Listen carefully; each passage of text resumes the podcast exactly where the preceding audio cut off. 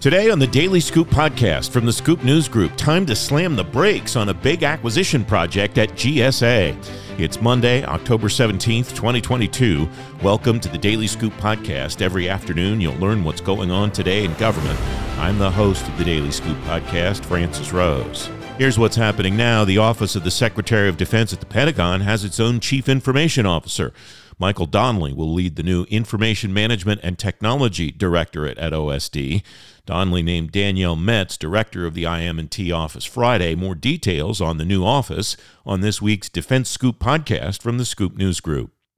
The Department of Veterans Affairs is putting a hold on its electronic health records program till next June. The agency says it's pausing the program to, quote, address challenges with the system. Deputy Secretary of Veterans Affairs Donald Remy says the agency is, quote, holding Oracle Cerner and ourselves accountable to get this right. You can read more about these stories and lots of other news at fedscoop.com. Salesforce brings the public sector and customers together in the digital age. To access the new Veteran Mental Health and Resiliency Resources module, go to trailhead.salesforce.com. The General Services Administration should cancel the transactional data reporting pilot because of pricing problems, according to GSA's Office of Inspector General. The IG office says the pilot doesn't, quote, result in viable pricing methodology after a six year test run.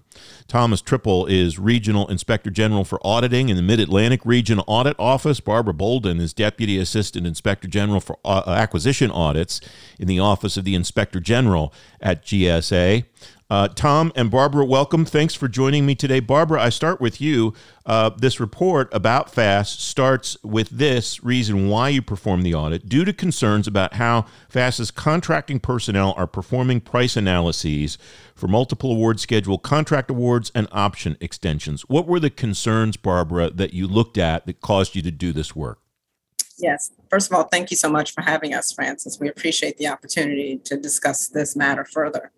Um, over the last several years, we've noticed that GSA's focus is less and less about best price for taxpayer dollars when negotiating these pricing on scheduled contracts.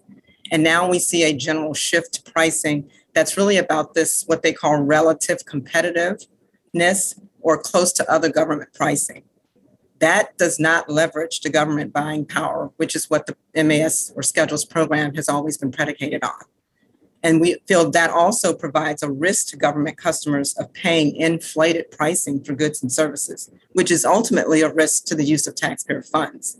So we took a holistic view of the schedules program by looking at 20 significant schedule contracts, which was a mix of the transactional data pilot contracts and the commercial sales information um, with a combined value of about $4.3 billion. That encompasses the major methodologies used by GSA for the schedules contract.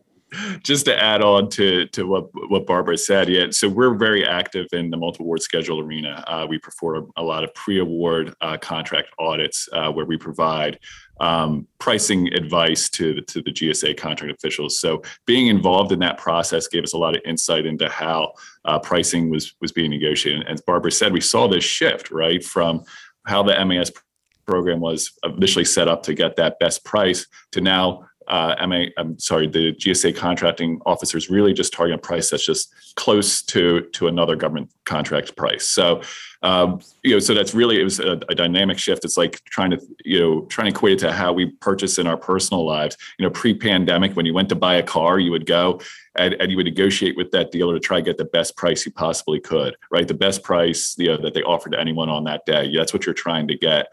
So, and that's what GSA was, uh, you know, the mean, the multiple award schedule program was to do that, get that best price that was offered to, to everyone. And and we see now it's more of a shift. So it'd be like going to now buy a car. You just went to the lot and you look at the sticker price on one car, then went to another lot and just looked at the sticker price. Didn't really talk to anybody. Didn't get. Didn't really dig for that price, but just compared it and said, hey, well, the sticker price is close to everyone else, must be a great price. So it was that shift of like rather than driving and getting that best value for for you know for taxpayers and leveraging you know the entire purchasing power of the United States government, you know, to to, to get that best price. Uh, we saw more of a shift to like, hey, as long as the price is, we'll say close to your neighbor, close to your competitor, oh, that's a good price. And, and that's how we kind of saw negotiations uh, changing and this whole seismic kind of shift in how uh, the General Services Administration was looking at, at pricing and within the multiple award schedule program. Tom, you used a phrase there that I think hits at the nuance that people are talking about. And in fact, I think it's what the uh, FAS Commissioner Sonny Hashmi alluded to, if he didn't explicitly write it in the response to this, and that is lowest price versus best value. And th- the lowest price is the lowest price, and that's easy to determine. That's easy to look at the data and see it is what it is determining best value, it seems to me as an amateur outsider, is more difficult to ascertain. And I wonder how, in an audit environment, you go about, or if you're able to go about ascertaining what best value is. Tom, you go first, but Barbara, if you'd like to follow mm-hmm. up on that, I'd love to hear sure. your input too. Right. So so when we're in an audit environment, we're not tasked like best value is something that gets made but with judgment through knowing all the factors of what what they're looking for and and and i think sometimes what gets lost is you separate those two things and you kind of look at them separate best price and lowest cost but really if you go into the federal acquisition regulation especially uh, 8.4 which is which um, you know the commissioner and sonny mentioned uh, had mentioned frequently in his response but within there it is define the best value at the lowest overall cost. So they do play an, you know an integral role with each other. Um, you can't have one kind of without the without the other. And i think that's how we've always approached it. Yeah i mean uh, you do have to when you in, in the audit environment look like yeah the terms and conditions similar and, and these types of things. But it, it's always making it when the when those are it lowest price should be what you know when when all those conditions are, are equal lowest price is what should uh, prevail you know in, in, in that situation and I would just back that up. It's the, acquisition regulation, which governs the contracting in government, I think requires that anyone placing an order that that order should represent value and price. And I think there's this notion that you give up one for the other um, in the current methods that, that GSA is using. All right, another quote from the work. Our audit analyzed the pricing methodologies FAS used on MAS contracts that participate in the TDR pilot, as well as contracts that required commercial sales practices disclosures. Barbara, you mentioned this earlier. Found the price analyses under both methodologies were deficient. Where were those methodologies methodologies deficient? Yeah, so this we were alarmed by what we continue to find. Under the transactional data reporting methods, the data is just not good. It's inaccurate, it's unreliable, it's unusable for getting the best price for the taxpayer, as well as the what they, they consider now the most important avenue of transaction data reporting, the category management. That's where you're looking at spend analysis and you have to drill down. Well, if the data's bad, the data's bad for pricing and it's bad for spend analysis under the commercial sales, we found that our fast, the FAS or the GSA contracting personnel mainly were accepting proposed pricing that was unsupported and outdated and provided no commercial sales information for getting the best price. Tom's team, who did a fantastic job with this audit, had some very good examples for each. Yeah, so when we when doing the audit, you know, what we found was consistently happening in our in our in our sample was uh, when you we were dealing with the transactional uh, data reporting contracts that were subject to that pilot. Um, there was no data available, so they had so the contracting office had no could not use the transactional data uh, in any pricing analysis they performed. So then uh, their their fallback was to use some of the pricing tools or methodologies that uh, automated pricing methodologies that uh, GSA has available to them, which allow comparison to mainly other schedule vendors' prices. So they would rely on this to kind of target pricing and, and kind of give them leeway in negotiating and, and awarding the pricing. And, and actually, the same was they would use the same techniques actually on the commercial sales practices contracts as well. Likewise, because they're getting uh, commercial sales practices disclosures that are unsupported, outdated. So we found one where they gave a, a you know a vendor was um, disclosed at a commercial sale, and it was I think it was from like 2012. It was something like close to eight or nine years old at the time of this award of this contract. Uh, we've we found commercial uh, some of these disclosures coming in where it says, "Hey, we don't sell anything comparable, but you get the best price GSA." And we found the staff were relying on that partially, and then going to that pricing uh, tool where I said they're just it just goes in and says, "Hey, this is what what that price compares to other multiple scheduled vendors." And they're relying on that. But that doesn't actually get you to best price, right? Again, I think we kind of let off saying that's just telling you you're you're close to everyone else, and it actually even even worse, you know. And, and this is I think one of the big problems with with transactional data reporting, it isolates you from the commercial market. These are commercial goods, so this was all set up you know the whole multiple schedule program was to make sure you know we're, we're connected with the commercial market. These are commercial goods. We don't want it to be we don't want the government price for a hammer to be $30 but you could go to home depot and buy it for $20 we don't you know you that's and that's where the protections of that price reduction clause and getting the commercial sales information disclosed uh, you know, provided us those those protections. And so that's where we we found the deficiencies or where it was deficient was um, not really using that uh, to benefit taxpayers and to get that that best price up front for for you know ordering agencies to use when they go out and make these purchases.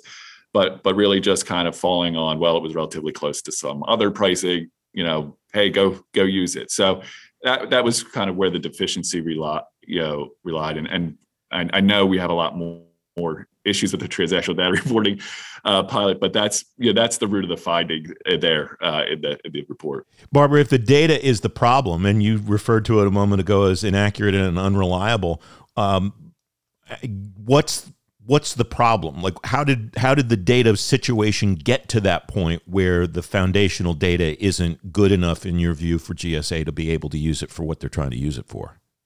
Yeah, I think I think some of those examples are are, are kind of what Tom's team found in terms of the information that comes in, the fields that the contractors are populating.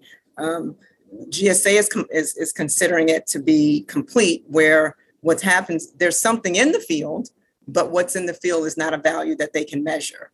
So, I, Tom, I think you have some examples of, of what I'm saying here.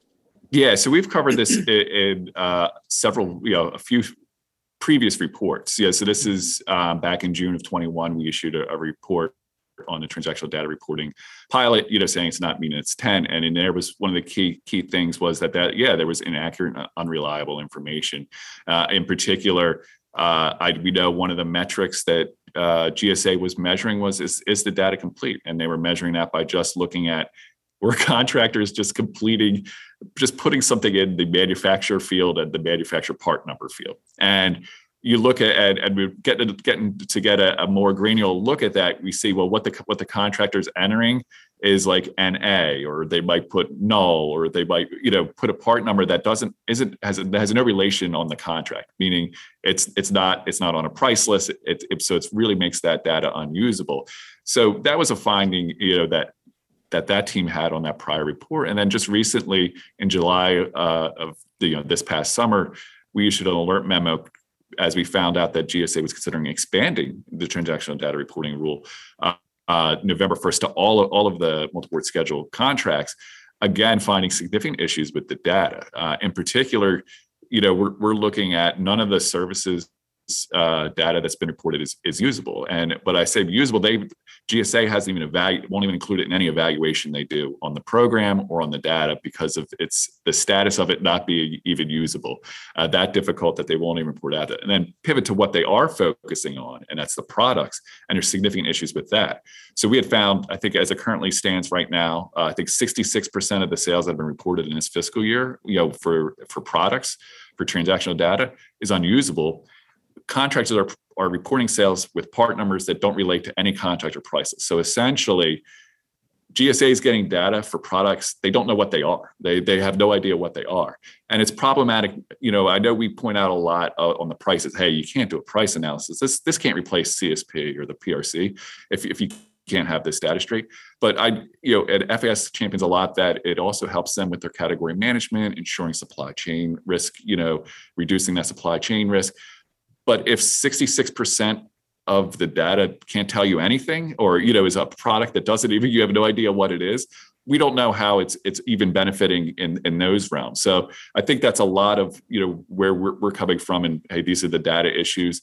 Um, it's these it's it's because the data just seems to be unreliable and inaccurate and and really if, if that's what we're going to rely on for for pricing and making decisions we, we just don't think it's the best bet for for taxpayers at this point. point and the, francis gsa oh. is aware of these deficiencies tom's team has discussed them with them in, in specificity as to what the issues are after our june 2021 report gsa actually stated um, to me personally that um, they would address these errors before ever ex- expanding they would look at these errors, they would correct these deficiencies, but we've seen no evidence that FAS has a process in place to to, to address the errors or prevent the errors, yet they want to expand. So there, these errors are not ones that we've put in our report that they weren't aware of. They're aware of the, the deficiencies of the data, yet they want to expand. Uh, that data, the data problems that you both point out, strike me as kind of the core, or at least an important part of the reason that you make recommendation number four of the four that you make. Explore new pricing methodologies that can ensure FAS's contracting personnel are able to leverage aggregate government buying power uh, to negotiate and award multiple award schedule contracts. Am I reading that right? uh, either Barbara or Tom. Is that data That's the correct. big problem with that, that's caused you to make that fourth recommendation of the four? Yes, yes, we found under the pilot, it's, it's a, it was a three-year pilot that was supposed to be evaluated based on price uh, and, and these other factors and evaluating it. It's in its sixth year, and yet we still have data that's inaccurate, unusable, and unreliable. And GSA knows it. And then we look at the commercial side and taking a holistic view in this in this audit, and they still aren't aren't performing analysis with accurate information. They're performing them with unsupported data, unsupported information. So if both major price methods that you use to determine price are deficient, then explore new price methods.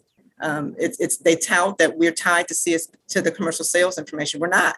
That's why we have that fourth recommendation to explore new methodologies that gets us and gets ensures that the United States is, is getting the best price. I apologize to you and the listener for going out of order, but that's the fourth of the four recommendations that you make. The first one is pretty straightforward, I think. It's cancel the pilot. Um, and the second one was the one that really struck me as pretty revolutionary. Inform customer agencies they should perform separate and independent price determinations because relying on MAS contract pricing and following the ordering procedures may not ensure compliance with CICA requirements that order uh, orders and contracts result in the lowest overall cost alternative. I, I read that to say agencies that buy off the multiple award schedules, you shouldn't use this data at all for the reasons, Barbara, that you've outlined, and you should do your own price analyses that comport with the FAR. That strikes me as kind of getting at the heart of the point of the multiple award schedule, which is pretty a pretty big deal. Am I interpreting it the right way? Yes, you are. When when we when Tom's team discusses these findings with them, we discuss them in our exit conferences with them. When we discuss these issues, what GSA touts is they are in compliance with the Competition and Contracting Act because discounting occurs at the order level or the level in which the customer agencies are purchasing. So if that's what your expectation is that that competition is being met at that level, we just think com- customer agencies that need to perform that analysis because the analysis is not being achieved at a fair and reasonable price at the schedule level, which is the level in which GSA is determining the price. And so if that's your expectation, we're just recommending that the customer agencies be aware of that expectation. That's exactly right. We just thought that this was a, an op, you know, I say opportunity, but we think it's where the agency should be notifying and kind of putting a buyer beware, you know, uh, notice notice on, on the schedule because you know the way the procedures work you know within within the federal acquisition regulation and, and how it's all supposed to work together gsa has that responsibility um, to to negotiate the best best price. And and that is all built into regulation. It is how gsa has maintained the, the multiple award schedule program to be in compliance with uh, the competition and contracting act was based upon establishing the objective of getting uh, a vendor's best price or most favored customer price um, so here, when we came in and looked and see that's not actually what's happening, and there's some policy even within GSA that's kind of telling the opposite.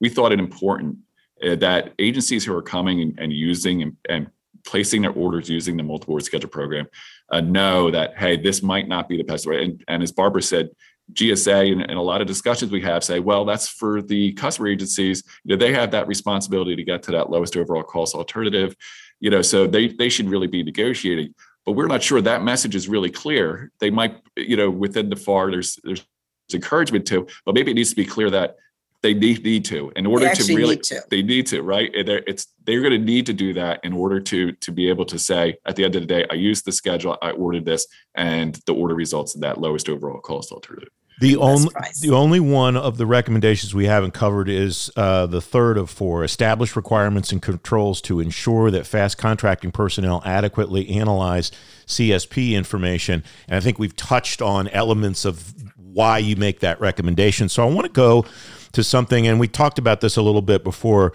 uh, we went on the air, and that is in just about every IG work that I've ever looked at, there's been a response from the agency before it's published for the general public, and that response from the agency almost always gets lost in the in the shuffle. And I wanted to touch on that because you cite uh, in the in the public release of this uh, four uh, elements of uh, the Commissioner of FAS, Sonny Hashmi's response to this work. You write The FAS Commissioner disagreed with the conclusions in this report as well as three of the four recommendations.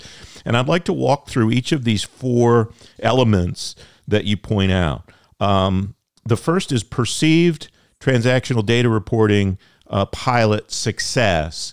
Um, what's your sense of both Sonny's response about the the pilot success. And I think you've made it pretty clear so far in this discussion that you disagree that the idea that, that this pilot has been a success. Yeah, I, I to be honest, again, it's in its sixth year, um, and you can't use the data. Um, it, and and if you can't use the data, then why are you expanding it across the across the program? I don't know if there's anything to follow up with that, Tom. I, I, I mean, it's pretty cut and dry there. Yeah, I mean, I just like to add, you know, like try to try to relate this to how how we buy and and do things in our personal lives. So, I, I this is how I always kind of relate what's going on with with with TDR and, and is it a success? So, if I hired a contractor to come in and, and he's going to remodel my house and make it more energy efficient, it's going to and it's going to save me money in the long run. He says, you know, it's going to take three years. We can evaluate from year to year, but it's going to take three years to get done. And then if I fast forward and I'm into it six years and it's maybe 30% complete and you have been able to show me I've saved any money, I mean, would you continue on going on that project? Would you say this is a success? Let's go do this more?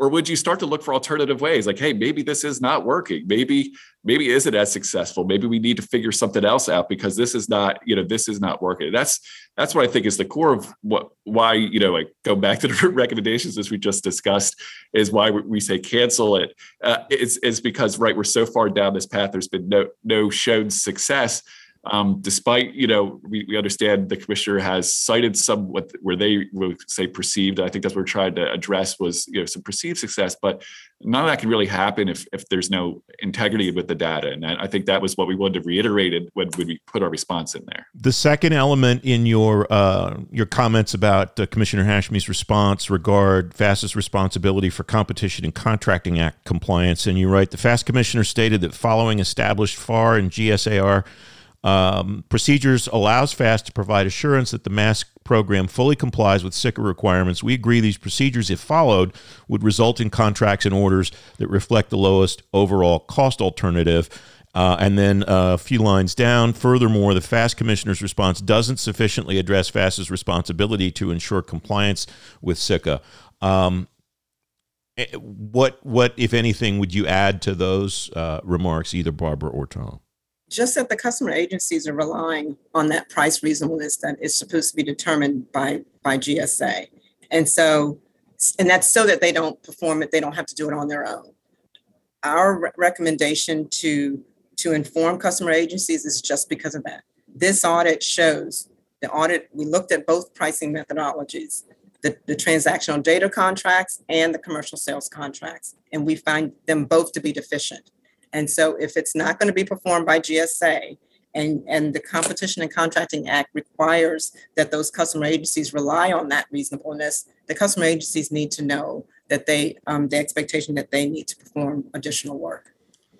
Yeah, and I think we just want to make clear with the response. We don't disagree with what the procedures say. I think where the disagreement right. lies is we believe GSA is deficient in that in the one key aspect that they're responsible for, and that's what we want to bring up. Like the, the disagree, it's just but um, you know FAS or you know, GSA is not sufficiently doing their part and, and, fulfilling their responsibility in those price reasonableness determinations to give these ordering agencies you know that price to get to use in in, in their purchasing. The That's other the main point of that. The other two elements uh, that you write about in response to Commissioner Hashmi's uh, response to this work, supporting pricing analyses and information necessary for CSP analysis. I apologize that for time reasons we're smashing the two of those together, but I welcome any comments that you have uh, about either one of those. Yeah, I'll leave most of the time for Tom, but but what we're really saying here is that the contracting personnel um, need to have that additional information in order to, to do a, a, a substantive price determination um, and analysis to get the best price for the taxpayer. Yeah, so for those two, you know, in, in response, we would just wanted to go on the record uh, as far as the pricing analyses that they provided. That's they they uh, said support that um, uh, that the MAS pricing is is better. You know, we found some flaws in some of those analyses, so we wanted to just kind of bring that up and bring that to light, and, and you know that some of it doesn't really support what what commissioner thinks it supports.